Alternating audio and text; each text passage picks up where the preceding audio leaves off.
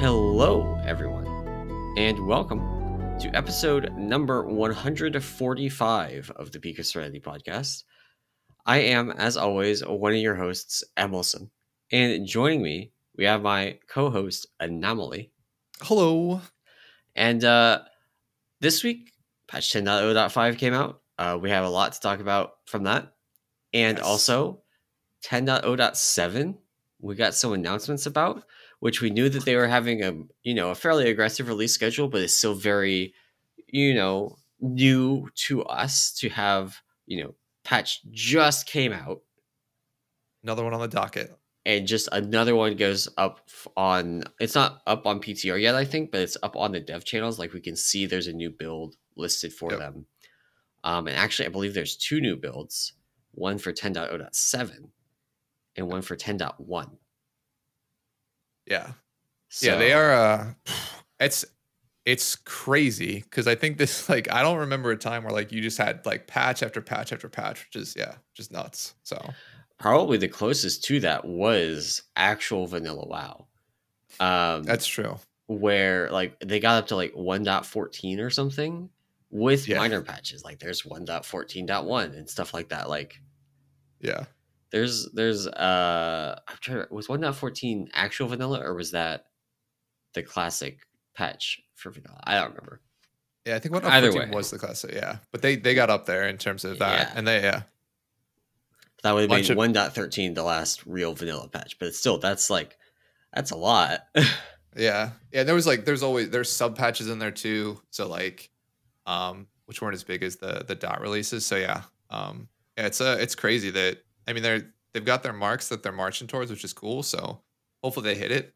Hopefully this doesn't turn into like a W O D situation where like stuff just gets cut for the sake of like meeting the schedule. But it seems like they have like a roadmap set up. They know what they're working towards. And yeah, it seems like they can hit it, right? It's like, it's the standard stuff we've always expected in patches. Plus like, like seems like not minor, but smaller things sprinkled in, like the trading post that starts February first, right? Right. And then, you know, I know the big patch and like oh seven is like a couple of class things, but also it's the new story stuff or the evoker zone, right? That yep. the, everybody gets to experience. So it seems like smaller patches have a right size content wise that they shouldn't miss it. Um, with like yeah. the, the big patches are still raid plus zone, which has been like the standard formula for, for years now. So yeah. Yeah. So yeah, yeah. Uh, that's cool. Exciting. But, Exciting. but also uh, progression this week. Sounds like you guys had a really good week Can on we... Defea. Oh, So I don't like there are there are there are not many times where I look at my guild, and this this isn't derogatory towards anybody in my guild, or it's not supposed to be me, where I'm like, we played out of our minds. Like there are there are certain maybe one or two pulls in a night where like, damn, we did really well. But like Defea, we absolutely crushed. So we killed Defea in twenty-one pulls. The funny thing is, is if you subtract for those pulls, so we pulled her um Tuesday night just to sort of set up weak auras, and like they weren't yeah. we literally didn't go to platforms. It was like we spent four pulls just doing yeah. weak auras, seeing how marks worked. You subtract those four pulls from those twenty-one, and it's like, what? That's seventeen pulls, real pulls we put into her, and we killed her. Um, yeah.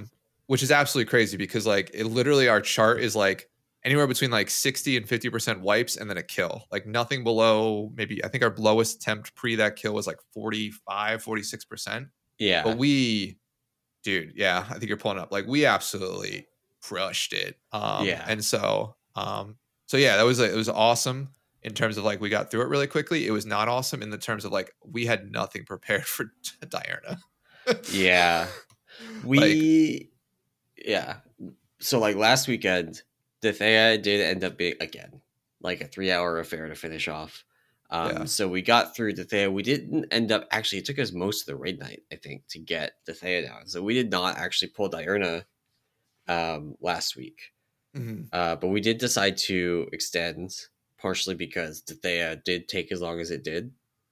Yeah. Um, so we actually like, so you, you guys took based on this, you took about one and a half hours to progress Defea. Yeah. Uh, we took like six, right? yeah. And a lot of that was last Sunday. So we, uh, then came into Diurna on Friday. We sunk, you know, like four hours into it. Yeah. Uh, and we were pretty prepared. I think we are we reached Diurna quickly enough that I think there's still a big gap in some of the like um really underpinnings of how some of the mechanics function, like the great staff. There's some yeah. things that people really understand that are well known in the community, like the fact that you can um basically make the great staff mechanic, like the mythic mechanic for the great staff is that she periodically casts this Stormfisher thing that causes puddles to spawn everywhere you've like taken the laser from the great staff. It has limited memory, so you can do extra early on. They don't need to break eggs or anything. You just take the laser and you run it into a wall. You right. do extra early on, and then you, when you reach the middle of the room at the end of your route, the lasers don't do anything with Stormfisher. Yeah. So like that's something that's relatively well known. One thing that I actually struggle with, so I'm tanking the boss on Diurna, and um like I was doing this thing where, you know, you try and get the great staff to get planted in the center of the three eggs that you're trying to break so that everybody has an easy time breaking their egg. And like ninety-five percent of the time it was great, and then like five percent of the time it would spawn on the opposite side of the boss, which is not something I had seen anybody talk about. Yeah. Um, I posted about it. There's this Ridley Discord. I posted about it in there, and they're like, yeah, we have no idea what you're talking about. Like, nobody apparently has encountered this. I don't know if nobody else was trying to do the thing that I was trying to do. Right, yeah. Which is trying to get the, the, the great staff, not the boss, but the great staff dead center. Um, and it turns out I did some I did some investigating after raid. It turns out that the boss casts uh, basically at the start of the great staff cast, there's a hidden cast that happens that snapshots not the tank's position, which is what I thought was being snapshot. I thought it was snapshotting me based on my experience in heroic. Right. It, it actually snapshots the boss's facing. Ah, okay, okay. Um, and it does that at the very beginning of the cast, but visually, the boss will like turn to face the tank and then start the cast for the great staff.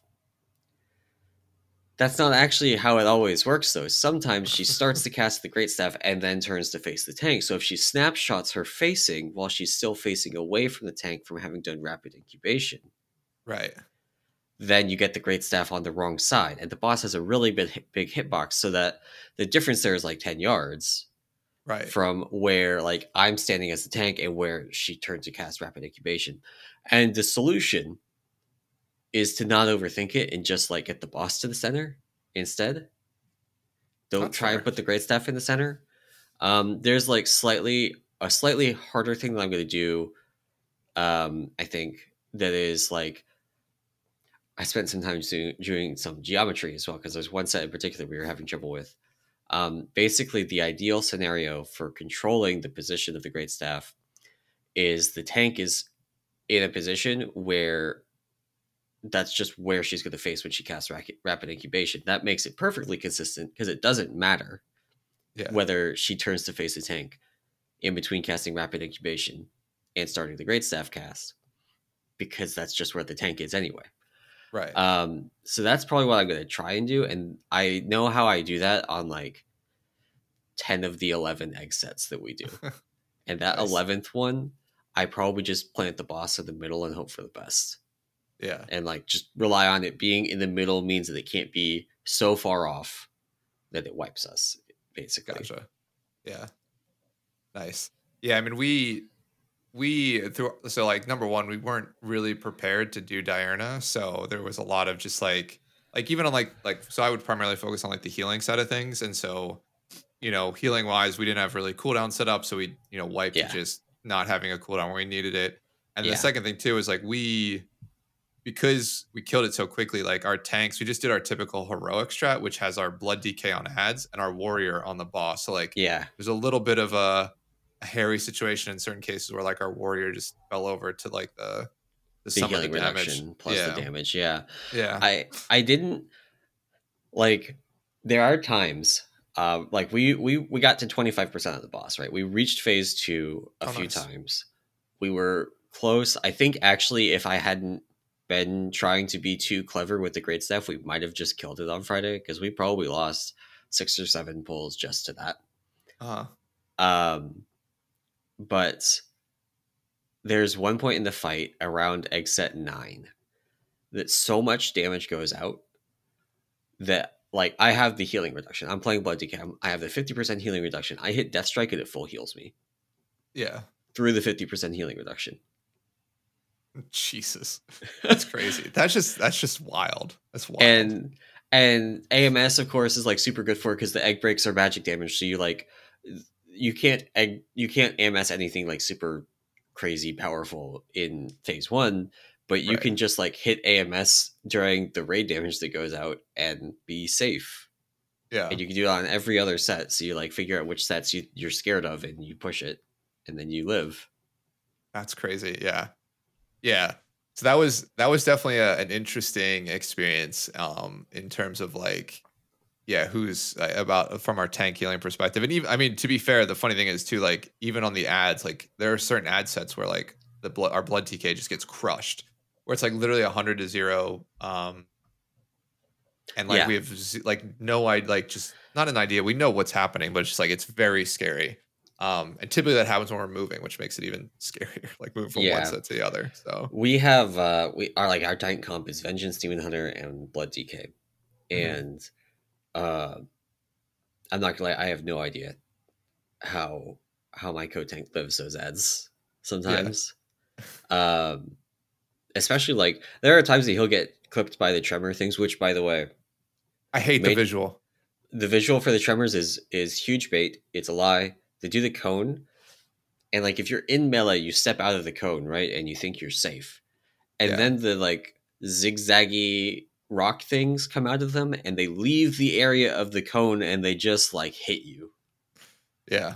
When that cone happens, if you're staying in melee, you gotta like really, really move. Yeah. Because they leave the area of the cone, and it's so tilting. Yeah, that and like the other thing too is. The the fact that like there's the I don't know if you've noticed that well you don't I don't know if you don't do ads but like there the different sides of the rooms have different brightnesses, so like when oh. the ads start it's darker in that corner, and so the the the A O E like the the graphic line like is more masked because it's just generally darker, so the colors are more similar than like the opposite side of the room that you like sort of move around to. It's a little bit yeah. lighter over there, so like it's slightly easier that. to see. Yeah, yeah, so like and maybe I'm making maybe that's just me like. Because I have bad eyes and I'm old, but like to me that was always like the first set's always the most difficult. The rest of them are, I mean, they're definitely hard to like make sure you keep yeah. a, a, a like a line of, but um or be aware of. But yeah, that first set is just real bad. Um, and the other thing too is like the storm cloud lines that come out from the ad, like around the ads, yeah, are like because like there's initial damage when they come out, and then they're they're dormant, and then there's another set of damage when they disappear, and so like. There are many times where like we lost people just to being like, okay, I can just run over this. And they're like, oh yeah, I didn't take damage last time. I'll run over like the line as like they're ending and their damage hits again. And it's the, just like, you just the died Stormfishers actually do ticking damage the whole time they're up. Yeah, but you can you can run through and not right die. Yeah. yeah, like you'll taking one tick is fine. You dip low, but you're not going to die. The problem is if you're standing there when it initially hits, and then when it ends, it's like a big burst of damage. Yeah, it's like two hundred or something K. So, so it's also like actually super dangerous to take the hits because of uh, egg breaks and other other raid damage going out. Yeah, yeah, um, that fight's just super bursty. Yeah, we had multiple times that people died, and it was like, oh, you took a tick of Stormfisher, and an egg break happened, and you just like, you know, fell over. Yeah, there's yeah nothing you can do. But uh, um, another fun thing, uh, Dream Breath. Uh, you take damage from Stormfisher, sometimes multiple ticks from Stormfisher when you cast oh, Dream really? Breath. Uh, when you cast Dream Breath, if your Dream Breath goes over it, so like we were, we have adjusted our Dream Breath timing so that you no longer like he's no longer casting it during uh, Stormfisher. That's good. Yeah, I don't think I think our yeah I don't think we use them over that set of ads that I'm thinking about. Um, and like the if you're looking at the, it's like the first set on the left side as you like if you're looking yeah. at the room where you walk in, that like front left corner set of ads yeah. is where the Stormfishers are really bad for us. And um, I don't think he's casting it there, but yeah, it's been a it's an interesting progression. I don't I mean we're not definitely not as far as you guys. I don't think we've seen phase two yet. We've gotten to like the tenth or eleventh. Um, egg break. We're actually doing twelve, I think, egg breaks. Yeah, twelve is so With the Clovis- tank, that's actually one of the, the things for this week. Uh, one of the hot fixes, they nerfed the phase two tank soak uh, mm-hmm. on Diurna on Mythic. So for those that aren't familiar, her Mortal Stone Claws mechanic that she does in phase one changes in phase two on Mythic only, and mm-hmm. it gains a tank soak. So it's a ninety percent healing reduction, which is a lot. Yep. And then it was doing like one point one million damage divided among everybody that soaked it. There's a catch. Blood Decay could A M S and just prevent the application of the soak. It didn't yeah. have the like Pierce's immunities flag. Um, so the actual strat that everybody did is you soaked every other one with your Blood Decay. You had you effectively had to have a Blood Decay um, to eliminate half of the damage in the yeah. the final phase. Not literally half the, like not literally half the damage that goes out, but a lot of the damage that goes out, a lot of the unavoidable damage that goes out um, comes from that. Um, and then the other tank would either solo it with externals. Um, something like time dilation is extremely good for that because, you know, just seventy percent damage reduction. Uh, and then you have to heal them through the dot, but it's whatever. seventy percent damage reduction. Yeah. Um, or you would soak it with like rogues, immunes, um, that kind of thing. They just nerfed it. It went from one point one million damage to like four hundred eighty K. Um, yeah. Cut it more than in half. And it's a crazy reduction. Um, basically what that means is like if your tank is healthy after taking the initial hit, you just like have your two tanks soak it together. Yeah.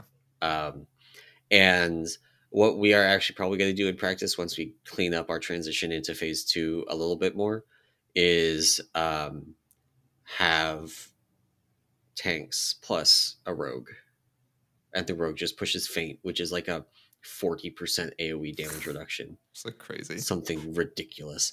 I yeah. think it's like rogue pushes faint. Maybe we have a we have a D P S D K. Maybe they go in there and they hit A M S, which is also like a really good value for them because it generates a bunch of runic power for them. Yeah. Um, and also they should take literally zero damage from it. I, I did the I did the math. If we have a rogue, a D P S D K, myself, and my co-tank tanking or soaking that soak, yeah. the D P S D K's A M S gets like ninety-eight percent consumed, and they take zero damage. Nice, nice, yeah, yeah. We have to. We'll have to. I think we have to sort of. We still have to lay all that out. But our goal was to try and hit phase two. We just didn't hit it on on Thursday, and yeah. we we we luckily we didn't really talk about this, but like we were delayed to start raid on Tuesday. Because even though the I think yeah. the servers came up at seven, people like, couldn't log in. People couldn't log in until like we finally got our raid all online at nine Eastern, and so in like those three hours, luckily we cleared everything to Dathia, and then you know killed Dathia in the first hour on Thursday, and then went yeah. went to Diurna. So yeah, it was um yeah it was it was a good raid week. You, you know even with the uh, even with the patch and like a lot of the issues on patch day, we um we had a really good raid week, which was awesome. Um, yeah, actually, speaking of issues on patch day, that's been way more of an issue this expansion, I think, than in previous expansions. Yeah. And I don't know if it's just because, like, in Shadowlands, you know, we got eight, we had eight total patch days, right? We had yeah. nine point oh point five, nine point one. Hang on, math is hard. No, we had, yeah, we had like eight total because there was like yeah. nine point two point seven as well as yeah. nine point two and nine point two point five. Um, and of those, the, the like ones that I remember actually being bad were like the Sepulchre release day, yep. which didn't have a raid release, right? Because it's yeah. just the patch release. It's staggered. And then um, the season four release, which yep. did have raids. Uh, and it was a shit show. Exactly. Exactly. Yeah. Um, but these, like we have patch releases in the middle of, you know, raid times. And so, like, uh, the midweek team in our guild uh, that is normally Tuesday, Wednesday raid times, they heard ten point oh point five is releasing on Tuesday and also, by the way, eight-hour maintenance. And they went, who can raid on Thursday? Yeah, immediately swapped, yeah. So they, they are now, uh, they did Wednesday, Thursday this week, and actually so many people from their team can do Thursday. I think literally everybody from their team can do Thursday, especially with like more advanced notice than what yeah. they had for ten out of five. I think they're doing Wednesday, Thursday for the rest of the tier. And then uh, revisiting the situation because uh, they these days are bad. Yeah, they lost like they would have lost a couple of hours on Tuesday from like core important people like healers not yeah. being able to log in, and uh, they've lost other times like just lost an entire raid night. The when the like group disband stuff was really bad, it was on yeah. Tuesday. Like yeah, if we got, they raided Thursday, they would have been fine. Yeah, it's funny too. You talk about that. We got a little bit of that on. I think that was on Wednesday. We're doing heroic. We did like a random heroic on Wednesday, or maybe it was main raid. I forget. One of the two days, either Tuesday or Wednesday, we got the whole disconnect thing again this week, which was oh, that's I mean, we hadn't seen on Mal'Ganis, but like, yeah, like a, like half our raid like went offline. Like this is great. Oh uh, um, yeah, but yeah, no, it's uh, it was a good raid week. Um, I mean the fights have like I'll tell you like Dathea didn't do Dathea, but but Diurna is fun so far. Um, yeah. I'm in the ad group, so I get to like run around and. Um, I will say, I got extremely frustrated with the with the great staff positioning thing because like just yeah. ran, literally randomly wiping, because yeah. the boss decided to start the cast before she faced you instead of after she faced you. Um, which I didn't know was what was happening at the time. I thought it was snapshotting me, and I was trying to figure out like what I was doing wrong. Yeah. And it turns out that I, I had, you know, screwed up like ten seconds prior, and I needed to just have the boss in a different position so that, you know, it wouldn't wipe us even if it went in a bad spot. Yeah. But uh, yeah, it, I got really frustrated by that. But other than that, like the boss has been fun. Yeah. I will, I will say we were both wrong in that. We didn't. We both said Diurna wouldn't receive any nerfs before other bosses, and she was like, one hundred percent nerfed. This is a nerf that is only a nerf if you're not doing what a lot of guilds were starting to do, which was running two blood D Ks. Yeah, and it's something that we discussed a little bit was having our D P S D K go blood and doing double blood on the fight. Yeah, because then you just don't get any tank soaks in phase two. Yeah, basically negates the mechanic. Yeah. Yeah. So yeah. I understand why they did it. It basically removes the comp check from this boss. You can do exactly. it with any tank comp now uh, fairly easily. Um, or at least the tank soak in phase two is not going to be a big deal. Like, honestly, if you really don't want to think about it at all, you can literally just drop it on melee. It's a huge, huge soak. You can just like go stand on the on the melee group. Yeah. And splitting it between like eight people makes it like a fifty K hit. And that's just like not a big deal. Yeah. No, that's true. That's true. That's true. But um, but yeah, I thought that was. I think I pinged you like as soon yeah. as it came out. I was like, yeah. "You're wrong." Yeah, we were wrong with that. Uh, there's the there's a distinct possibility, right, that we get to spend a lot of our raid night tonight on Razageth, and I am not really looking yeah. forward to progressing phase one of Razageth. Yeah, I know you guys. I hope you guys clear. Yeah, that'd be awesome. Um, you guys are crushing it this tier. So yeah, we'll see. We'll see what we do next week if we extend or if we do another set of clears and then. Get Diurna down, so slightly if, behind you. So. If you're curious, like you guys, you guys were four thirteen point four on your Diurna prog this week. We were four fourteen, so you're like right behind us in eye level. Just yeah, and really think, close. Yeah, I think, like I said, I think a couple of like like healer wise, like I'm really low just overall, and so like yeah. the four that we'll probably place in Razagath will be yeah, we'll probably be up to four fourteen because I think our it's funny our Dathea kill I think is higher eye level than uh, our comp on Diurna. Um, just based on a couple of swaps we did, so um, amazing. But yeah, um, but no, was, yeah, I think good raid weeks all around. So, um, so cool. I think maybe we'll move into a little bit of what's what transpired last week um, in terms of major stories. I think the big thing we'll talk about is just all the patch stuff because I want to I want to go over some interesting bugs. Uh, little little preview, yeah, uh, that are still active at least as of last night. I don't know if they did any hot fixes today, but. Some interesting mystery bugs. So um, before we get into that, though, a couple of just quick things. Um, first up is they've added a, which I wish they would have said this before I did some quests on an alt. They yeah, added same. a Spark of Ingenuity skip. So basically what it is, is if you haven't done any of the Spark of Ingenuity quests, um, the first time your alt goes to start that quest, you'll be given the option to skip it to essentially get your five sparks right away, um, which is awesome. In terms of like catch ups from an alt perspective, I think there's still issues with pr- the primals that you're not the well the primals that you need in terms of um, it's to basically craft items at a higher yeah. item level, and then the other like the items that drop in mythic and heroic right to craft the higher item level. Those yeah. are still character bound, so, so you still need to farm those on your alts. But at least for, you know, Sparks, you can craft the base level items, get your base level embellishments going, and and go from yeah. there. Um, but yeah, they added the skip, gives you five, don't have to do any of the quests, catch you right up for an alt. Awesome. What it doesn't do is if you've done any of the Spark quests and completed them on an alt, you do yeah. not get the option of that skip. So if you did, like my druid, if you've done one of the five quests, I have to complete the other four yeah. uh, to unlock the other four Sparks. My, so my monk was in the same situation, pretty much. I had done three of them, so I hadn't yeah. done the Halls of Infusion or the, the like tier hold, like run around and, yeah. and siphon from the robots. Which actually, like, the Halls of Infusion one is not that bad. You can just queue for normal Halls of Infusion, be in and out yeah. in ten minutes, and, and you're on your way.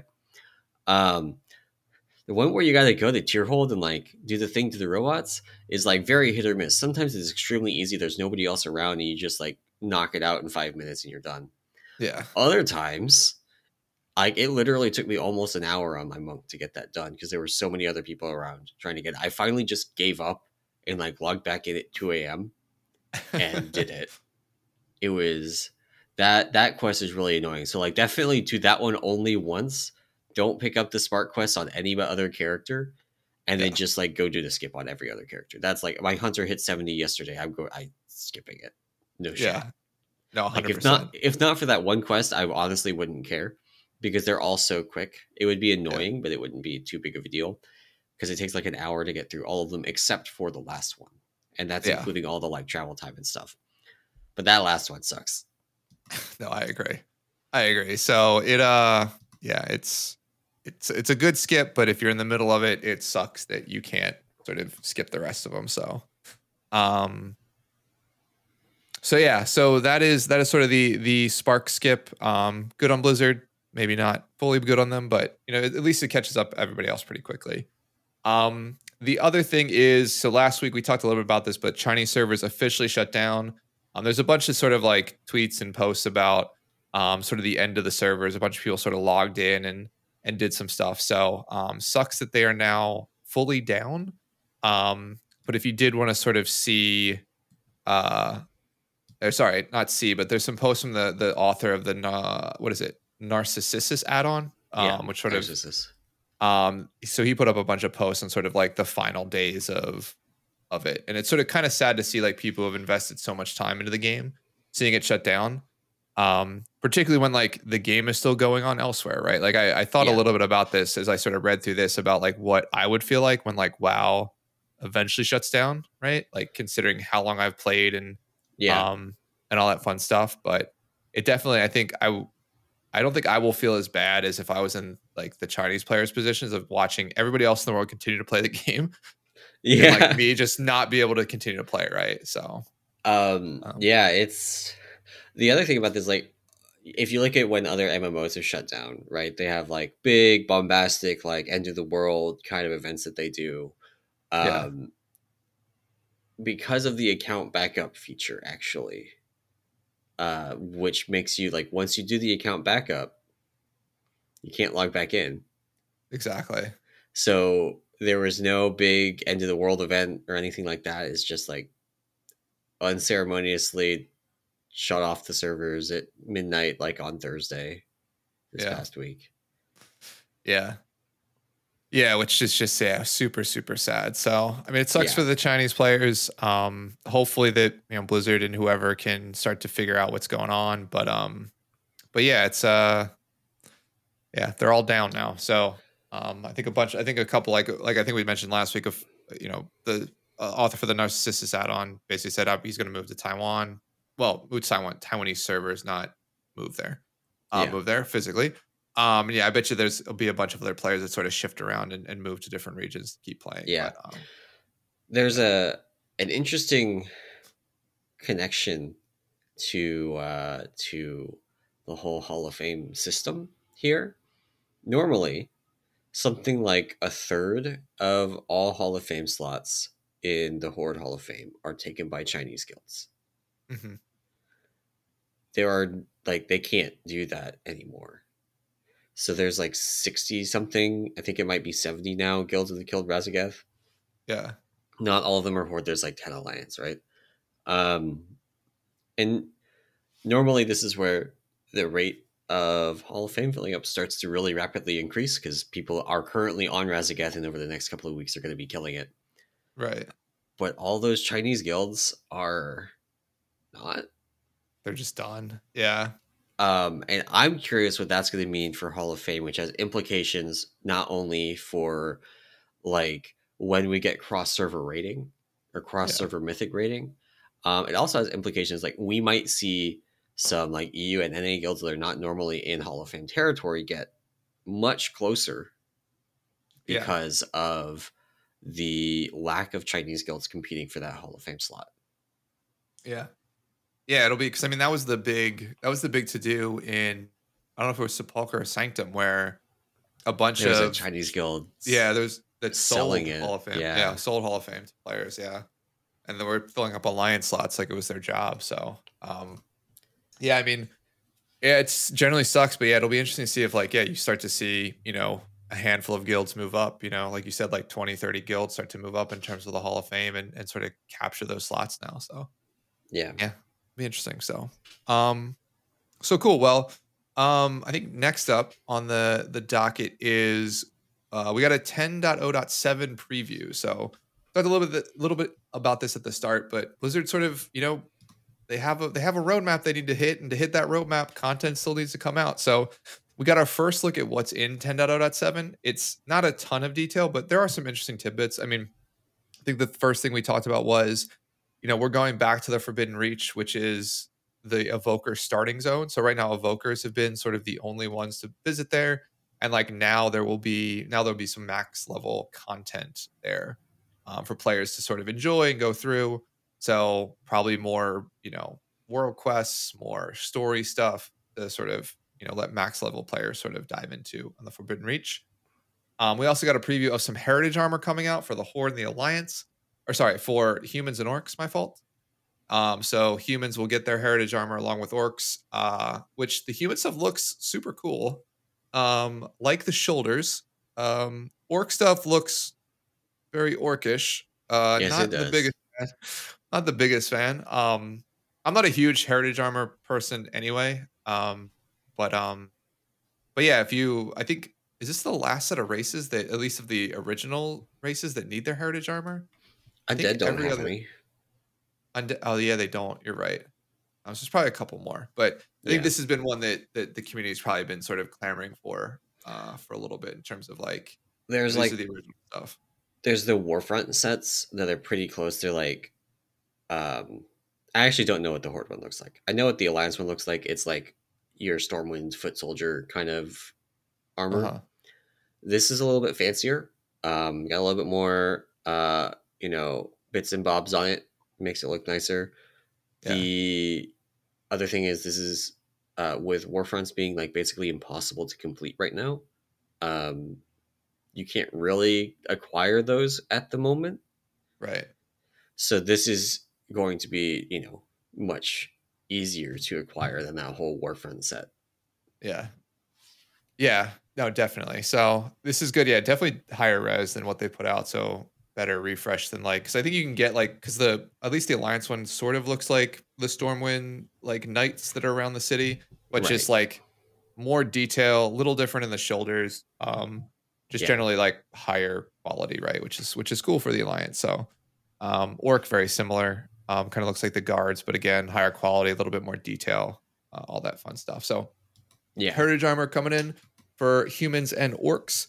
um One thing I wasn't aware of, and this is sort of a surprise to me, they're expanding the races that monks can be. So yeah. now monks can be Goblin, Lightforged, Draenei, and Worgen, um, which is which is cool, I guess. Um, so the the reason that these didn't get added to monk when like they added D K to everything is that monks have some unique animations. Yep. They require like actual animation work, and so I don't know about Draenei. I don't understand the Lightforged Draenei because like regular Draenei can already be this, and it should yeah. be like the same skeleton under the yeah. hood. I don't understand that one, but like goblins and worgens have their own um, own skeleton, so I'm not surprised that those ones weren't added at the same time. Uh, but yeah. they are being added in ten point oh point seven, so that's cool. You can be a goblin monk now, I suppose. I could. I don't know if I will. Um, maybe I'll my test monk, it out for a couple weeks. My monk is a panda and will always be a panda. Yeah, my monk's undead because they just have really good animations. I don't know. I love the undead animations personally. Um, but yeah, yeah. maybe. Sorry. The uh the the panda animations are still some of the best for monk, in my opinion. I just you have to be a panda. Ugh. Ugh, that's gross. Um, I guess the only final thing in the patch was they didn't put too much detail into, but a little bit of a preview. They're refreshing Recruit a Friend, um, which if you haven't messed around with it, they added like a whole system around like if you're if you do recruit a friend, you get a bunch of bonuses, but then you as the person doing the recruiting get bonuses for how long that friend stays subscribed, which I think was a cool thing. Uh, yeah. It cost me, you know, a year-long sub because, number one, I don't have any friends that want to play WoW, and so I just recruited myself um, just so I get the cool Transmog stuff. Oh, my God. Uh, which I don't use because I'm such an idiot. I don't like Transmog, but it's like things that are but in the game. But you want to collect it? Yeah, I want to collect it. I just I got to fill up the bar. Um, but no, so they're doing a re- – they didn't have – they literally had zero information other than, hey, we're going to refresh this. So I'm assuming probably different rewards and maybe a little bit in the difference in the bonuses that you get to do Recruit a Friend. Um, they did they they posted an article that we we did talk about um and it's the same one that was like they were announcing what the recruit the new recruiter friend was going to look like. Ten point oh point seven is when those changes are going to be live. Gotcha. So that's gotcha. Like there's the if you remember the Uldum quests um where you like fly the biplane yeah and stuff like that, that's you know that's the like end mount for the new recruiter friend is that biplane. Which is cool. Oh, cool. Uh, also, like, upresed in, like, new new textures and all that. So it's yeah. it looks better than the Uldum two thousand, you know, thirteen or whatever it was. Yeah. Was it even two? Uh, Kata was more like two thousand ten, wasn't it? Yeah. It was, it was a while really. ago. Um, But, yeah. That's funny. Yeah, that's cool. So, yeah, so they, they announced um all that in ten point oh point seven, which is, which is cool. It's a It's a fairly, I mean... It's not a small patch, also not a big patch, but I think it's, yeah, I think they right-sized it in terms of like some new outdoor content, some new just like changes for people, like collecting people to, to chase, right? Um, yeah. And stuff like that. So, yeah. Um, yeah. So, um, so yeah, so that's sort of ten point oh point seven. We'll know more once it's on P T R. They're, they didn't really release any sort of class changes, which, I mean, judging by what they're talking about, I think they're coming. Um, they did po- They did do a post, not monk specific, but I think they're they did a post that they're going to sort of look at Rhett and do a big redesign on Rhett in ten point oh point seven. I, yeah, um, that's a. So I actually am really curious. I don't know if we'll get a post, but I am really curious if we will get a similar revision for Brewmaster. Okay. Um. So actually, this week, let me see if I can find what Sinzu posted. He posted an article on Peak about um, Blackout Combo. And one uh-huh. of the things in there is Tiger Palm damage. So I've I've got the diagram here. This is um, Tiger Palm damage with different multipliers. So like the base value uh, is one third of your attack power. Um, and you stack up all these things, like you stack up your tier set is like, you know, four percent better. You stack Facepalm on that, that doubles it. You stack Counter-Strikes on that, that doubles it again. Now you're up to not one third, but one plus one third of your attack power. Then you Blackout Combo it. Now you're at almost three times your attack power. Weapons of Order, three and a half. If you crit, seven times your attack power. Yeah. As you get a Bone Dust do proc, Bone Dust Brew proc, you're at ten times your attack power. So you're stacking all of these modifiers on Tiger Palm that make that like can take Tiger Palm from being absolutely like worthless amounts of damage to yeah. being very, very relevant amounts of damage. Um, which is like so the the things that they talked about in the uh, Retribution Paladin post. There were like stacking damage multipliers in order to do huge bursts of damage, which is not really what the ca- the case is with Tiger Palm. Like Tiger Palm yeah. is not a huge burst of damage. It like takes it from being like irrelevant damage to relevant damage. Right. Um, but the other thing that they talk about is button bloat. Retribution Paladins have a lot of buttons to do those big bursts. And um, that, you know, people call them like piano specs. are hard to play for mechanical reasons. Right. Like anything where you're like, your rotational stuff extends beyond that twelve button action bar is honestly just genuinely much harder to do. Like going, oh, yeah. going from like ten buttons in your rotation to fifteen buttons is a massive increase in difficulty. Right. Um, unless they're like mostly things you can macro together. Brewmaster is kind of in that situation. I don't think it quite extends to fifteen unless you're like really going crazy and picking every active that you possibly can. Mm-hmm. But um, you do extend beyond that basic action bar. Right. And uh, that does like a lot of them, unlike something like Retribution Paladin, where a lot of the Ret Paladin ones are like, f- there's a mixture of like forty-five second cooldowns with like ninety second cooldowns. And so you line up all your cooldowns, and that's part of the gameplay of Retribution Paladin, of doing those bursts. For right. Brewmaster, it's like eighty percent stuff that's like sub fifteen second cooldowns. Yeah. So there's just a like a lot of, of buttons to juggle on very low cooldowns.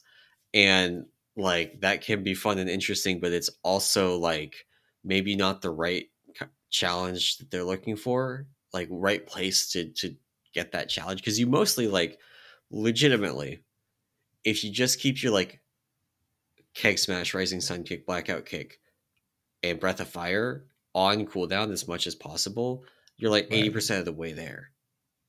So it's really not there, not something you have to think about too much. It's just like the, the like, okay, you have to actually have key bindings for all of these on G C D low cooldown abilities. Yeah. Yeah. No, yeah. And that's, it just becomes like, to your point, button bloat, but then also just like, if, if you're required to be competitive, making sure you hit the buttons in the right order, it becomes almost like, like again, mechanical overload, where like if you don't do this, you're somehow irrelevant, not irrelevant, but like your damage becomes so much lower. Yeah. Right. Um, yeah. Because the game is like balanced upon the fact that like you, you need to not, I'm going to, I'm not going to say high roll, but that's sort of the idea, is like you basically need to high roll in terms of like your button presses and, and min max that to make sure you do relevant yeah. damage, and your class is balanced around that, where like, if you mess it up, you're then below average, right? In general. Yeah. Um, so. And it's one of those things where like you can practice and reach the point that you can execute that. And that's cool. And it feels good to reach that point, but also it's really annoying for Brewmaster in particular, that just like, you just look at the number of buttons and it's like, I don't really yeah. want all those buttons. yeah. And, yeah. And this is, this is where you get into things like Tiger Palm is just not a very, you know, it's cool when you get literally, you know, you go from what you literally buff the damage of Tiger Palm by thirty times. You know, you go yeah. from one third of your attack power to ten times your attack power. And like that, that's thirty times damage on Tiger Palm. And that's kind of neat. But also, you know, sometimes you get the one thirtieth of that. Exactly. Yeah. Yeah. Which just, yeah. Feels great when it happens. Feels terrible every other time it doesn't. Yeah. So, um, but yeah, so that's, I mean, that's ten point oh point seven, and I think sort of in a nutshell. And um, yeah, I mean, hopefully, I mean, we should see it on P T R shortly, and then, you know, they have like, what is it? This summer is ten point one, so we only have a couple more months before we'll see ten point oh point seven, and then ten point one right after it. So yeah, I think um, we'll see the ten point one P T R come out like immediately after the ten point oh point seven release. Yeah, if not, to be completely honest with you, maybe before, right? And the maybe. Only reason I say that is like, if if they want to get out in the summer and you want to let ten point oh point seven simmer for a little bit, at least like two two months, right?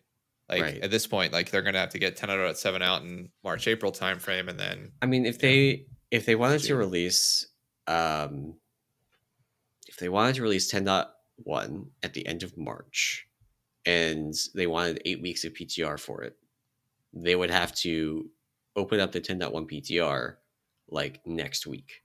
Yeah. But if they wanted end of April, then they would have until the end of February to get it up. Right. Yeah.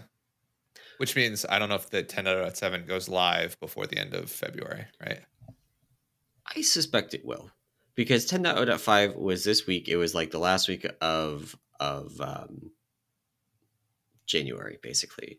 Last week of February honestly would feel kind of right for ten point oh point seven. It's another minor content patch. Um, but I could also see them like putting up the ten point one t- P T R or having a shorter P T R cycle for it, like That's going true. with six weeks instead of eight weeks and trying to get that out the door so that there's not as much of a gap in like the world content. Because I think that is for, for the rest of the world that isn't, you know, rating. Yeah. That is like, um, the, the bigger thing is like, is there new world content, new quest lines, new stuff to do? New new dungeons would be great, but you know, not uh, not yeah. not quite yet. Not not yet, not yet. Um, well, cool, yeah. So we'll, I mean, we'll see what how they push out the rest of it. Um, see how quickly these things come out. So, um, cool. So, final thing before we start talking a little bit about our experience in ten point oh point five this week, a little bit more than just the raid. Um.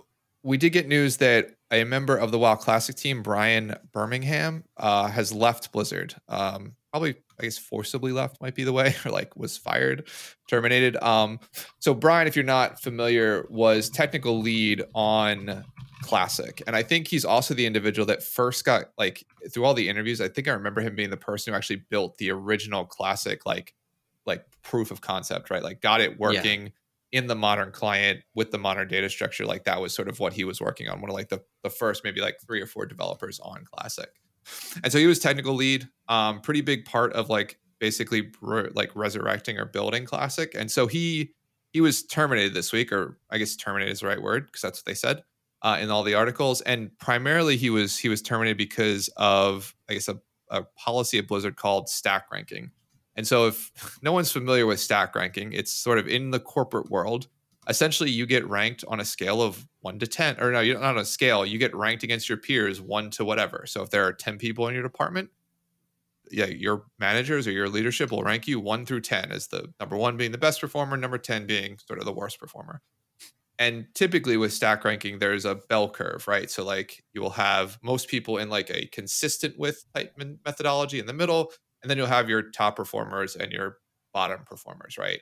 Um, and that's sort of how it works. And generally, you'll have like numbers you need to hit as a management. And I know so much about this because my company does this. Like we have done this for like ten, fifteen years, like I've, since I've been in my company. So um, very, very familiar with stack ranking. Um, the problem is, and I think Brian highlights one of the issues is that, you know, he is he was being forced through this latest round of reviews of placing people on that lower end of the bell curve, right? Typically, you know, when you review people, you want to give them, you know, a fair ranking or fair rating for what they've done. And the problem with stack, stack ranking is that it forces some people to be in that, de- I think they use the term developing at Blizzard, but like the lower, you know, side of the bell curve. Um, you right. sort of are forced to place people in there. And Brian didn't agree. Um, and so, you know, I think Bloomberg put out a story. I also think there was some behind the scenes where like Brian really wasn't making a statement about this. He was just like, I don't agree with this. I'm going to, you know, not go through with it. And Blizzard said, you know, you're fired, because I just think Brian's point was, I'm not going to work until this policy's changed. And Blizzard was like, okay, we'll see you later. Which yeah. is like, you know, their, their prerogative to do that. Um, but then, you know, after the story was broke and, and, you know, people were sort of clamoring for a response, Brian sort of put out a, a sort of a full post about, you know, the, a little bit of the behind the scenes from Blizzard and the fact that a lot of the stack ranking is coming from the Activision Blizzard King, like part of the organization, which I think people forget that like there is a parent company above Blizzard that owns and tells them what to do. And yeah. people say, say it's Activision, but technically it's Activision, Blizzard, and King. So it's sort of a conglomerate yeah. of a bunch of people who sort of run all three organizations um, as one. And, you know, they've, seems like they've had stack ranking at Activision for a while. They do it at King too. So it's really, now they're just enforcing it on Blizzard. Um, yeah. And it's, we, I, I mean, it's one of those things. So it, the, the history of that is like it came out of G E yeah. in the seventies and eighties. And um, they just like, it came from the top there. You know, new C E O wants to make a mark. Came from the top there. All of the like research that's been done on it, as far as its efficacy over the intervening fifty years, has shown it to be ineffective, because what happens is, you know, sometimes there are underperformers and managers are just like unwilling to deal with it, and that's a problem, right? Right. But a lot of the time, the the there's your top performers, and then there's just kind of everybody else, and there's not really a, you know, cutting your bottom ten percent doesn't actually cut, you know, just the low performers. It cuts into your actual like workforce, and then you have right. to replace them and train them, and they you lose knowledge and you lose experience, and uh, it's yeah. and it just. It creates like a competitive situation Extreme. where like your Extremely. peers, you're competing with them because you need to make sure like there's two ways to to end up, you know, above that, you know, bottom X percent, whatever the percent is, bottom X percent. One yeah. is to improve yourself to uh, make sure that you don't end up in that bottom ten percent. And the other is sabotage other people so that they do. Or don't help them, right? Like it's yeah, it's the idea like you become you you basically become protective of what you do, and you sort of over embellish your own highlights and sort of diminish teammate highlights, right? It does it does create some sense of a competitive environment when you have to force have people on the lower end. And I'll say that's the one thing, like my when we when I went through it, you know, as a manager, I I, I get not I get to do this. That sounds really bad, but I have to do this like every year, right? In terms of stack ranking, and we don't we don't have that mandate. So we don't have the mandate that a certain percentage has to be in the bottom, okay. but we do have that we can only put a certain percentage at the top, right? So like yeah. we have limits for how, and, and we do it a little bit more granular. We actually have like the bulk of it, and then we have three levels above the bulk, which is like varying levels of higher and higher performance. Um, and so we have like, you know, maybe I can put one person at the very top, and, you know, two people like significantly above, a handful above, and then the bulk of my team sits in sort of the consistent area. Um, and yeah, I mean, I, so for one, personally, I like Brian is totally against this, one hundred percent agree that it does create com- like competitive competitiveness between teams or between teammates. Um, but I will tell you that, like, at least from my experiences, if you walk into this environment and like it's already there, and like as a manager, you foster like, look, like there are going to be people who are better at this, and there are going to be people who are worse than this. But if we work together as a team, we're still a team. Um, right. Sometimes it works out. But I think it, it depends on how it's presented. And it seemed like in this case, this was like a mandate coming down from on high that says you must do this, which is never the way it works out. Like I think you have to have the culture to, if you have to have a built-in culture that supports this sort of ranking, like this sort of performance management system, right, at a company versus yeah. it like, forcing people to follow it. So it sucks yeah. that we lose Brian, because he seemed like he really enjoyed like he you know pushing for Classic to be there. Um and it sucks that like yeah I think in create like I think for me it works fine in my business because I'm not a creative. Like my business is very metrics driven. It's very like like there are there are fine results. It's not like a hey we put out a good game, or hey I made a good model like and my art is good yeah. or like I code really well, right? Like I'm not in that space. I'm very much in like a you sold X amount of work this quarter. That's was your target. You either met it or you didn't meet it, right? It's like, yeah.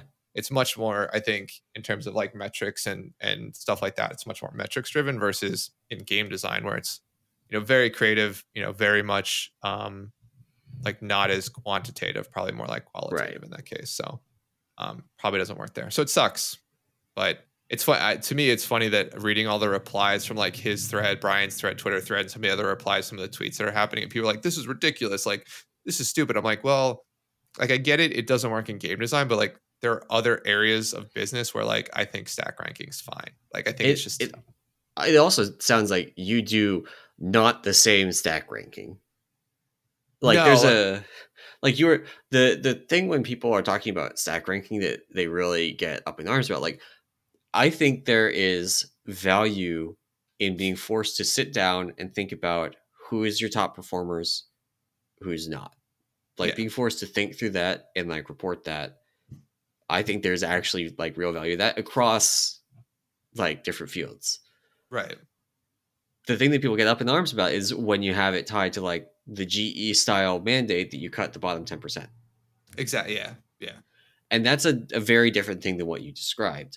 Like it's, you're more into like, I'm forced to sit down and like, I can identify the high performers, and like, we have the, like everybody that's in the consistent bucket, and there's like, yeah. the, you know, slightly higher performers, and maybe you identify like a, an underperformer or something, or a couple yeah. of them, or however many there are, but you're not like sitting there going, well, the bottom ten percent pe- of the people that I rank are going to get fired. yeah, no, it's, yeah, no, we're not like, there have been re- years of the recession that has been the case, but but it, it like that's an economy thing. That's not a like every year we sort of do that. Yeah. Right? It's more of yeah. like based on like the fact that the economies. But in any event, yeah, no, that that that that probably is the biggest difference. Is like yeah, we don't we're not forced to do the cuts, um, yeah. which I can agree does prevent like does sort of target that hostile or like that competitiveness within a team that can be bad. Also, like my job doesn't like.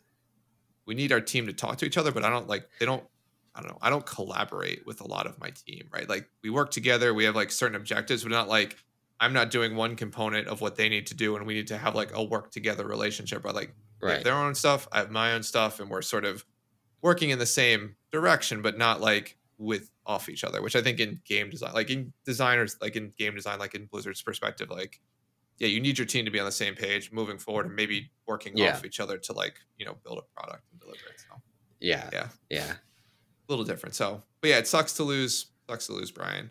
Um, but I mean, to, to his credit, didn't like the policy, basically told, you know, Blizzard, we're not going to work under this policy. I think it's, you know, I'm going to put my foot down, and he did. It, it sucks that he lost his job, but um, I think out of this, like you, you know, I think, I, mean, I think I think from everything I've heard that came out about Brian, everybody loved him as a manager, right? As everybody yeah. worked with him. So hopefully yeah. lands on his feet. So I, I think one of the interesting things here in the wake of all of the stuff that happened, um, you know, I guess it's a couple of years ago now with yeah. the, the sexual harassment lawsuits and all of that.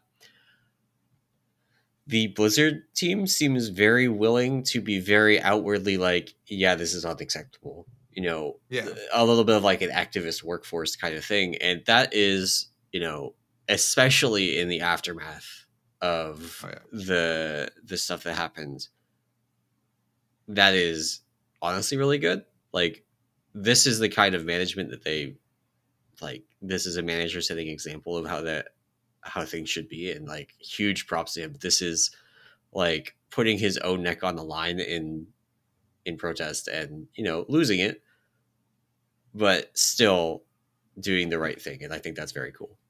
And yeah. I can understand why people would like him as a manager, seeing like what he did for his employees.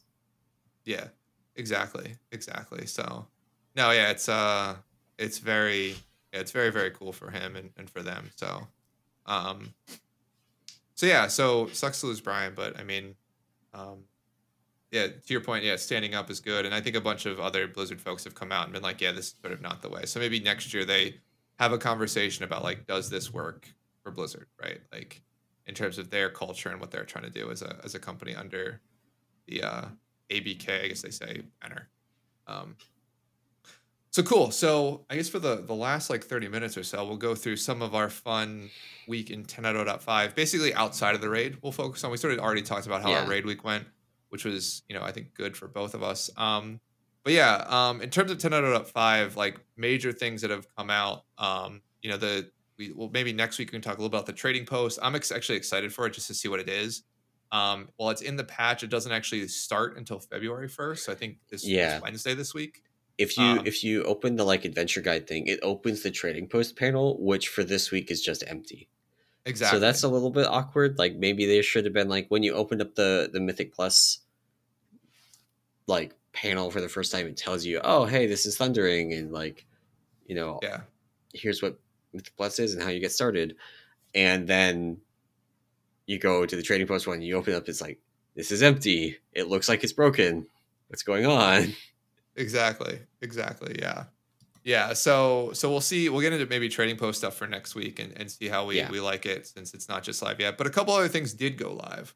Um so we've got the Catalyst this week, Uh, which yep. was which was fun. So interesting way that that works um, is that basically you get a quest, fill up a bar. You fill up that bar by doing various things around the world. I'll tell you, if you did this day one, it was very easy. Kill the world boss on a your main and then your alt, and you're done. World bosses yeah. were giving fifty percent of the bar. Um, that's been hotfixed. I think it's only twenty percent now. Yeah. Um, which is still like fine. Like you do that on your main, you do some other content on your main, and you're like ninety percent of the way done without even really thinking about it. Exactly. And the good thing is, so the quest, it's, I think this might be the first instance of this, but the quest progress is shared between all your characters. Yeah. So um, if you do fifty percent on your main and then you get long on an alt and do another fifty percent, the quest completes. And then you unlock the currency on all of your characters to do a, an upgrade. Um, and it's also um, retroactive, meaning like if you start a character today, you will start with, and you did the quest last week to, to unlock a catalyst upgrade, um, you have one starting on that character immediately. Um, yep. So there's no catch up and or anything like that. So um, honestly, I'm fine with the way that they did this. I will say, though, I'm slightly upset that I used my catalyst upgrade on a piece and then got the uh, got it on a heroic. I got a heroic helm that replaced it. uh, so that just sounds like a mistake, man. I was uh, I didn't think we were doing heroic, so I was just like, oh, I'll do I'll use the upgrade here. It gets me like yeah. a, it was like yeah. an eight or nine up, eye level upgrade. I was like, cool, use it, great. And then they're like, oh, we'll do heroic. I'm like, I did. Um, we did it. We did heroic. We actually did a heroic sale on oh, nice. Thursday, uh, which was nice. My gold reserves were running a little bit low. Um, so we did the sale of that, uh, did not come out with the tier helm again. So I finally, uh, I just went and did some keys targeting the plate helm, which drops from like, it's like Nokud, Quarter Stars, uh, and Shadow Moon Burial Ground, which are like two of those three are very easy keys. Yeah. yeah, yeah. So just like jam, jam some twenties, got nice. My plate helm, dumped some valor into it and converted it into a tier piece, and that was like a ten eye level upgrade. Oh geez, nice, nice. Um, Very so yeah. Cool. The other thing uh, this week with the completion of the Sparks quest, you um, have the ability for new Spark currency items to drop. It's not literally the spark you get. What is it called? It's like the bottled essence thing bottled you essence, take yeah. to the spark machine, and it turns it into a spark of ingenuity. Mm-hmm. Those can drop from anything. Very much Legion Legendary style, dirt piles, Mythic Plus, boxes from reputations, world boss, rares, like you name it, it Everything. Can drop it. There's internal hidden bad luck, bad luck protection that you can't see. Um, And I mean, th- there's a couple people in my guild that did a little bit of grinding to try and get it uh, un- more or less unsuccessfully. Yep. Like people heard that you could get it from dirt piles. And so one guy opened like three hundred fifty dirt piles, and turns out dirt piles don't have a very high drop rate of it. Somebody just got lucky. Yeah. Um, genuinely, I think the way to approach this. So one thing, one of the problems with the Legion Legendary system is that it had these huge power gains tied behind it. Like Legion would have been significantly better in that regard if the first five legendaries you got just came from a quest and you got right. to pick your five legendaries, which is basically the situation we're in with the sparks, right? Like exactly. these extra sparks, like your first five, even if you mess up an embellishment and you have to get a new, a, a second embellish or third embellishment item, which is actually kind of the case for me. These extra ones are like, I'm taking an item that is currently four oh five to four eighteen, right. but it's like a bracer, right? Yeah. It's not anything big. Yeah, it's not a huge stat. Yeah, it's not a huge statted item. Yeah. So. Yeah. No, I think it, yeah, it's, um, it's a good, yeah, it's a, a nice, nice system. Um, but yeah, I have done, I, so I have not, I don't think we saw any of those drop. We did, I mean, I've, nobody in the guild has sort of said anything about it, but. Um, We've had yeah, like so, a couple drop. Yeah. Yeah. So that is, I, I'd forgotten all about that. So yes, that's a part of the Spark thing. Um, the other thing in ten point five, which um, I absolutely hate, this is the stupidest thing they ever did, was um, that it's Storm's Fury, which is like a new like world event in the Hourglass Zone where like uh, there's a attack of elementals that are, I guess, primalists. And you have to yeah. like kill like, or defend or break a bunch of portals and then kill a boss. Um, the boss is horrendous. I don't know if you've, I don't know if you've I haven't done, done it. it yet. So just be pre- just be prepared to set aside like just to just to kill the boss at the end, probably twenty, twenty-five minutes. They nerfed it has, the health of it. I saw they nerfed it by oh, okay. like fifty percent. Good, yeah, because when I did it on Tuesday, it had something like sixty or eighty million health, and it has two immune phases. So and the adds also had like I think like ten or fifteen million. You had to, yeah, you had to kill three of them. Like yeah. it literally, I literally was trying to get it done before raid, and it took me twenty minutes. I was like, "Oh, this will give me percentage, so that's great. Like, I'll yeah. do this world quest, get percentage, and like get my um, catalyst item right or catalyst quest completed." Number one, didn't get percentage. Number two, took twenty minutes to do, and like it was god awful. God yeah, awful.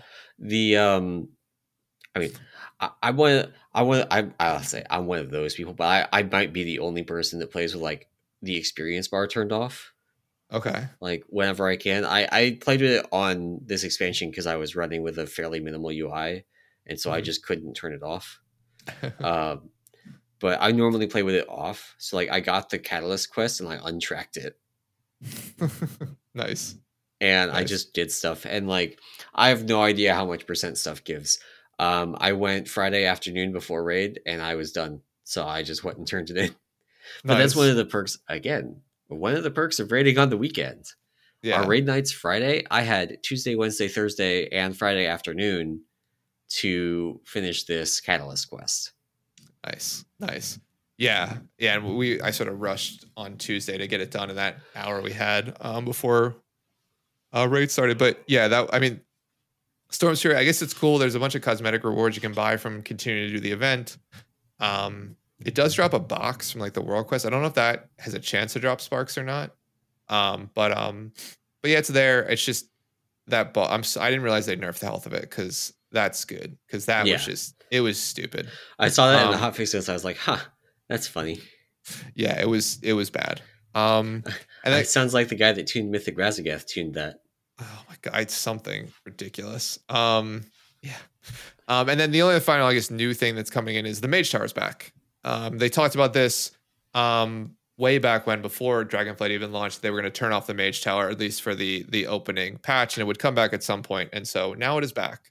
So if you don't have your transmog, you're missing certain transmogs, um, go do the Mage Tower. I think I need actually I think I'm gonna do it on my Druid just to get the the Druid bear form uh yeah. skin. Um But. So one of the things that I've I've heard is it's actually quite a bit easier than it was, for mm-hmm. at least for some classes. Like I heard Protection Paladin is a lot easier.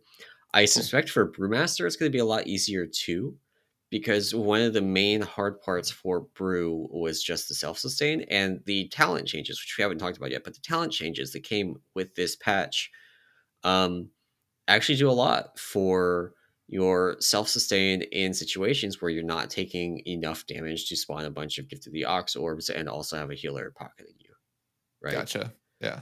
Um, Spirit of the Ox is actually really good. I've had a lot of fun with it. I've done some raiding, some keys on my monk this week. It feels like it went from like constantly being at like one or two orbs on Expel Harm and feeling like I needed more. So like now every time I want to push it, I have like four or five orbs. Um, it it feels nice. Pretty good. Um, and that genuinely like Expel Harm is such a good button right now. Nice. Like nice. The other thing is I actually I think I misspoke on this podcast back in the like beta phase.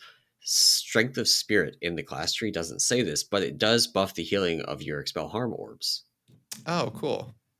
So if you're low health, they get, you know, basically double healing, which is a lot. Like that does literally let you effectively expel harm and lay on hands yourself. Nice, nice. Um, and then you have to wait for more orbs to generate, right? But these new talents help with that. Like you still take Gift of the Ox, you still get that, but now you also have Spirit of the Ox generating even more. And one of the interesting pieces of that is it's tied to your rotation, so it's tied to pushing Blackout Kick and Rising Sun Kick. Mm-hmm. Yeah. So it's, even though it's like kind of passive, it is not pushing Blackout Kick and Rising Sun Kick is like the most common problem that I see when I look at people. Like people that come into Peak and they ask like, what's going wrong? Why am I like gray parsing? It's like, you're not right. pushing Blackout Kick. You're not pushing Rising Sun Kick. Sometimes you're just not pushing enough things overall. But right. a lot of times it's like skipping those in favor of pushing more Tiger Palms because they see the brew cooldown reduction on Tiger Palm. They're like, oh, I want that. Or pushing Spinning Crane Kick because they like heard in Shadowlands that you like push Spinning Crane Kick for single target damage and didn't really understand why. And that the reasons for that no longer apply. So, fair enough. Yeah. Interesting. Brew, brew talent changes are good. Nice. Yeah, I mean, maybe we can talk a little. Yeah, I'll say on the Mistweaver side, because we, the, we got a bunch of bunch of changes. Um, they also seem really good. Um, people are sort of loving, um, loving the the the inclusion of Shaelin's Gift or Shaelin, yeah, Shaelin's Gift. Sorry, I can never remember the the name of it. Um, and yeah, I mean, it's it's it's been fun. There's been some some interesting, we'll say, tech involved in terms of like Shailen's Gift. So I think we talked, I think it talked a little bit about this last week, but once you pick Shailen's Gift, the talent immediately after that is two options. Basically, number one, one of the options gives you clouds, um, doubles the rate at which clouds spawn, which basically means you stack to ten clouds, you know, quicker, um, or you yeah. stack up the healing increase quicker, um, and things like that. And the other one is called Lessons and of Xiaohao, and that basically every time you use Shailen's Gift, you get one of four buffs for a varying amount of time up to thirty seconds. So if you consume ten clouds, it's a thirty second buff. Less than, you know, ten is like, you know, cuts the thirty seconds down, I think, by five seconds for each cloud. You don't, you're below ten. Um, and that's been interesting because there's honestly what we didn't really like. We knew the buffs were decent. Um, the random nature of them seemed like maybe not the one you'd want. You'd want the other one for the consistent healing. We found, though, is that really there's not a bad buff in the four. There are one, yeah. there's one extremely good one. Uh, there's one very good one. And then there's two good ones, right? So like generally speaking, any of the four you get really good. So you sort of now there's sort of a a meta that's or, or a play style that's evolving or emerging where like you use Shailen's Gift to proc the buff and then use that buff through your healing. So it's basically almost like a, a precast, sort of like your yeah. uh, trinket activation almost.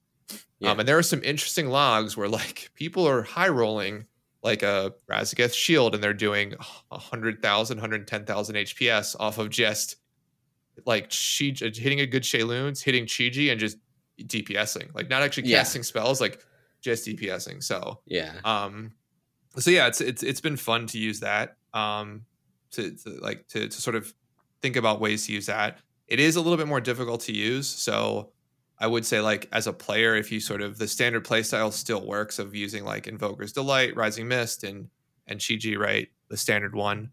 Um, but yeah, Sha- Sha- Shailen's Gift is an option. Um, the changes to Yulon, so Yulon basically got a um, fifty percent reduction in the cost of Enveloping Mist when you use it, so a better increase is now fairly decent. I think you still will probably run into mana, mana issues without an Innervate um, or some level of mana reduction um, when you do play Yulons, but it's much closer, and I think it's probably yeah. viable in certain cases. Um, And yeah, that's, I mean, those are the two, I think, biggest changes. So the Shailen's Gift with Lessons has been really fun to sort of mess around with and try and try and game. Um, I'm terrible at it, so I didn't run it on Diurna. Um, but um, but yeah, I think it's it's definitely an option um, so there, to play. One of the things that I've seen as well, um, this got linked to me as a log that people thought were exploiting. Uh, oh, uh, yeah, Argo. The, or, yeah, Argo linked me one too. The, the like, Primal Council... I guess you press Feline Stomp and you just like spin. Yeah, so they, they buff the healing of spinning Crane Kick while you're in Feline Stomp also. Okay. And because Council is consistent for target cleave, right. like you can just sit there and spin. Now, there is a bug with that, which is uh, interesting in that if you talent into uh, Ancient Concordance and I always forget the other one, but you talent into the, the three points. Harmony? Oh yeah, if you talent into those, cast Feline, stand in it and change talents, you never lose the buffs. Right. And so you can essentially, I shouldn't say, maybe I say this out loud so more people exploit and it gets fixed, but you can essentially keep those two talents with your Feline Stomp active and then also be able to take um, Rising Mist and uh, Invoke, or sorry, and um, what's Invoker's Delight, the haste buff.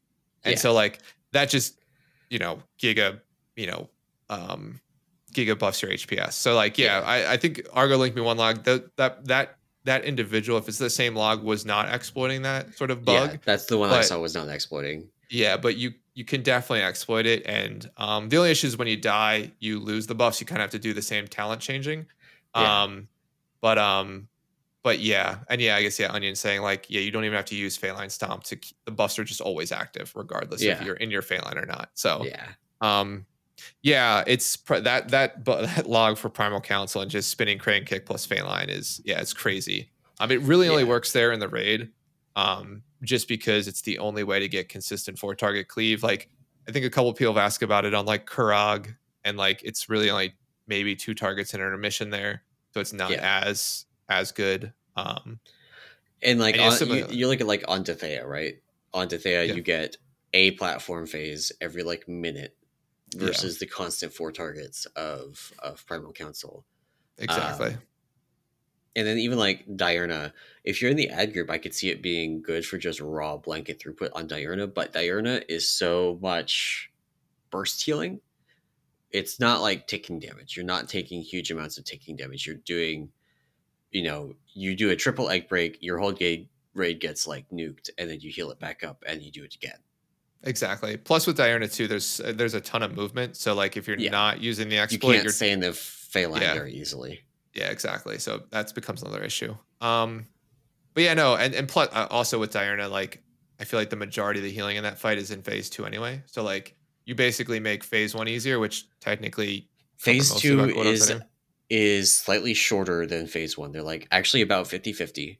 Um, mm-hmm. And in the the current logs, at least, like if you're doing if you're doing eleven egg, uh, then it's about fifty-fifty. If you're doing twelve egg, it's like sixty-forty.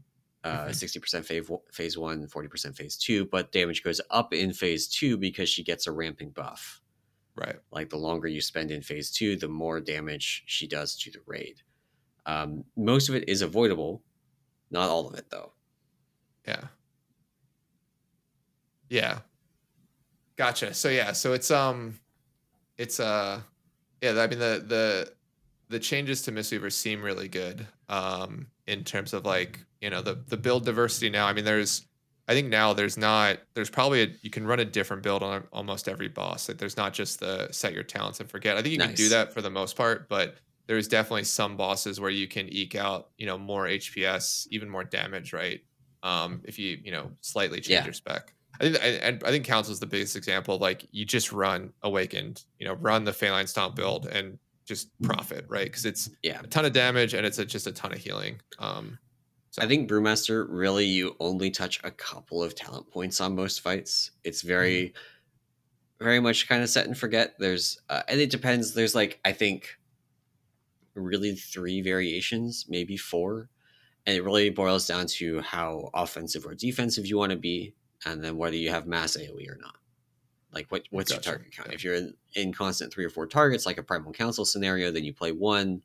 If you're less than that, you play a different one. Um, so there, and then there's a, another build for keys, right? Um, so it's a little bit more set and forget. I don't think you really are looking at changing most talents for every boss, but like, there's a couple like flex points that you can play around with on different bosses. And that matters. Like there's, there's things like, t- uh, training of Neozawa is like more damage.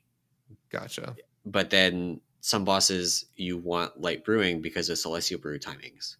Mm-hmm. Um, so like Diurna, you should one hundred percent play light brewing on Diurna. You really don't need it on um, like Kurog. Uh, you can play Training of Neozawa. There's a lot of auto attack damage that you take on Kurog. So Training mm-hmm. of Neozawa is also good defensively there. But um, it's also it's just more damage because it lets you, uh, you get, you know, fifteen percent mastery and then that's just more damage. Gotcha. Yeah. Yeah. So that's, that's interesting. Yeah. I mean, it's, it sounds like, I mean, changes wise on across the class, it's been at least the, like maybe between Brewmaster and Mistweaver, because Windwalker didn't really get touched. Um, yeah, yeah. I mean the the, the Mistweaver stuff's really awesome um, in terms of like what it brings to the table. So it's fun to it's fun to mess around with. I need to, I mean, personally need to practice with Shaylun's Gift a lot more because I think that's yeah. going to end up being like what what you play long term. But um, yeah. But no, the the build diversity is just is just crazy, which is which is super cool. So yeah. Um, And Shaylun's is huge. Like I would talk mostly about raid and all of this, but like Shaylun's is huge in keys now because it gives Mistweaver something that we've somewhat lacked. It is like the ability to respond to like large amounts of damage um, to like multiple people, right? And so our right. only way to do that that's, previously that's was not like, revival. Yeah, it was either revival or having really good renewing miss or sorry, yeah, renewing miss spread. So like our Vivify cleaves would heal people up, but still that's like right. four or five casts to top people off just from the cleave, right. and if. You know, if there's more more damage or there's back-to-back damage events, like you just fall behind, right? Yeah. Um, and so like Shaylun's, particularly the non-lessons version of Shaylun's, I forget what the, the name of it is, but the one that makes the cloud stack up faster. Yeah. In higher keys, I think is actually, you know, I think you can play both, but I think that's helpful as you're learning because it just makes it like you can cast max rank Shaylun's like every, you know, whatever. It, I, I forget how it's a cloud every four seconds. So it's every forty seconds. You'll have like a max rank challenge, yeah. which is just big in terms of damage, right? Yeah. Um, but yeah, yeah. It's super, super cool. Uh, um, speaking of uh, talent bugs, though, there have mm-hmm. been a lot. Um, there's a, a guy that uh, we ran into um, that got reported that they can't, they're a Retribution Paladin. They have every choice in every choice node active. They basically have two different talent builds active at the same time, and they can't change their talents. Oh, really? They're stuck. So they, they can't change talent builds. They can't, like, untalent things. They are just hard stuck. But they have effectively every talent. Jesus. And um, that's really big. Uh, and so they were they were popping into like the Paladin Discord. There was a big discussion about it, and they've sent videos and things to Blizzard. They are they are not like try. They're like, I'm trying not to get banned for this, right? Yeah, yeah, yeah, yeah. Um, uh, but there's been other things like uh, Rogue's cheat death got moved. Um, okay. So I haven't. It logs as if they still have cheat death in both locations. Oh, interesting. Interesting. So they have cheat death in the new location and in the old location, which is not possible. Mm-hmm. Um, but there's been a bunch of issues as well. They're like every talent tree that got changed has had issues where, like, Brewmaster, you had to like some people had to like switch to Windwalker and then switch yeah. back and then reset talents, and then you could like do your thing. Um, our our hunters had to do that actually. I feel yeah. like. Yeah. So there's been a bunch of issues with that, both in game and then be very careful looking at talent logs, any talent trees that got changed. We've gotten on, on Warcraft logs, we've gotten most of it ironed out, but there's still some edge cases that we're aware of. Like uh, there's a talent for, um, it's so funny. I was talking with Zephyrus about some of the talent stuff. Like we were working on fixing a bunch of the issues we'd run into. Mm-hmm. And I think one of the things that came up is like the only thing that we know of that is like really going to screw us over is if they just swap the position of two talents in the same talent node. That's like the one thing that would really, you know, ruin our day is if they swap two node. Like it's it, they don't change anything else. It's just the, the position of the two talents within the node, within the choice node, just flips. Yeah. Anyway, so that happened to Warlocks, undocumented, oh, by the way. They nice. just had a, a node at the bottom of their class tree just like get flipped. Um, and so that got reported to me last night. I haven't looked further into it, but it did look like the combat log was logging the wrong thing, which has been a, a common problem with these. That's the issue with like the rogue cheat death thing is like the combat yeah. log is actually logging that they have two copies of cheat death. Oh, no. Yeah. So then it's which, you, know, you guys if decipher. You knew about it and could abuse it, then maybe you could get a different talent build. I don't know. Um, yeah. But as far as we know, as soon as you like reset talents successfully, it goes away. Gotcha. So it's like extremely difficult to try and abuse that because like you'd have to like figure it out and then not ever reset talents again. Yeah. And that's even assuming that you actually have the second copy and it's not just a bug in their combat log stuff. Yeah.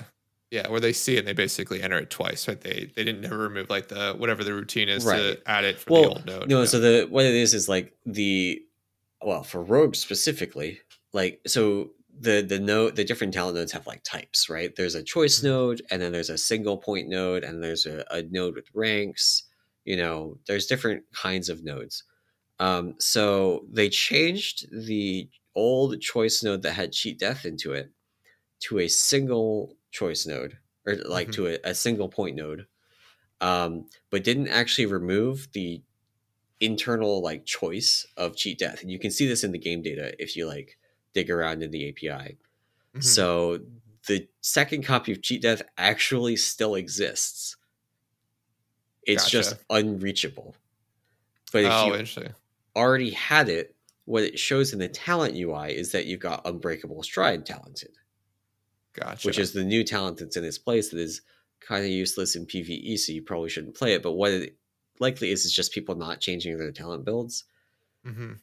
um, and then it logging the wrong thing. Like they actually have Unbreakable Stride, but because they didn't actually change talents, it just like logs yeah, it's still the set to incorrect thing now. I don't know. It's really janky and buggy, and I've spent a bunch of time this week doing like whack-a-mole bug fixes for all the different ways that they broke. Uh, talent stuff. that sucks. Yeah. Yeah, no, it's it's definitely been a, a, a lot more a lot more noticeable bugs, and they've been around for a lot longer, we'll say. Um yeah. Which probably just is there's more of them, so you know there's more time to to fix everything. But um although but yeah. credit where credit's due, Bear's talent tree went live and was like completely broken. Yeah. It was awful. Like that honestly should have been fixed before it went live, but I guess they've got a schedule to keep. And that's actually like going back to a previous subject, one of the things that Brian Birmingham was talking about yeah. as a problem from the like top-down management of of A B K for Blizzard is that they were the ones pushing the timelines of like releasing the expansions at specific yeah. dates, like in time for Christmas twenty twenty-two, you know. Yeah.